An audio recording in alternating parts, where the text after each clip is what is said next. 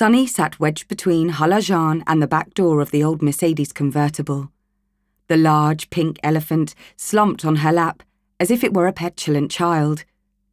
There had barely been room for her luggage, what with the entire family insisting on coming along to greet her at the airport, showering her with flowers and balloons and kisses and more than a few tears.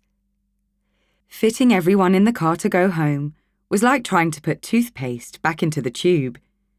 Despite the dust clogging the skies, they had to open the top to accommodate everything she'd brought, most of it gifts, including the stuffed animal for little Arezzo that was now blocking Sunny's view of the city. After 29 hours in the air, from Seattle to London to Doha to Kabul, the jet lag was taking its toll. Things felt a little surreal.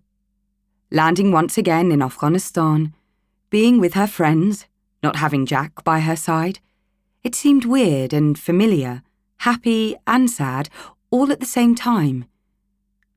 The hot summer air felt like a blow dryer set on high, aimed smack at Sunny's face.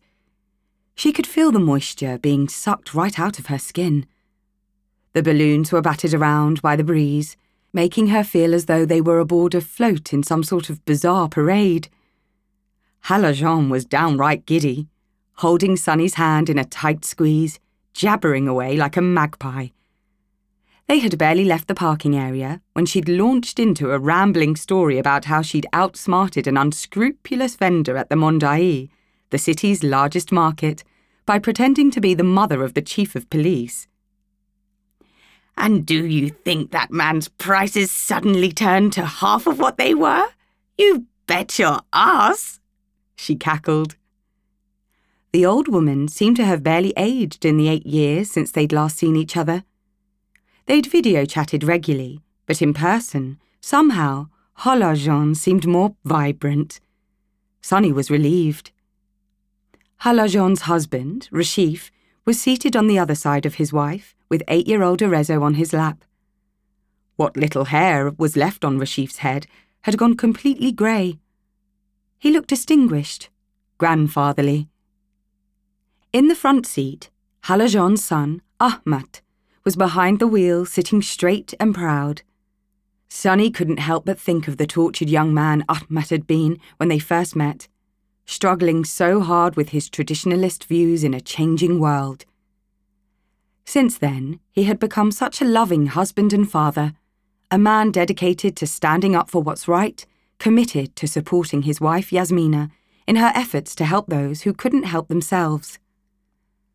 There she sat, right by his side, that naive girl from the mountains, who had landed on the Kabul coffee shop doorstep, scared and alone so many years ago.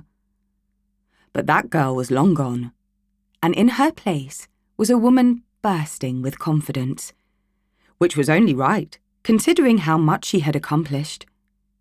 Next to Yazmina was her younger sister Layla, balancing her 12 year old niece, Najama, on her lap.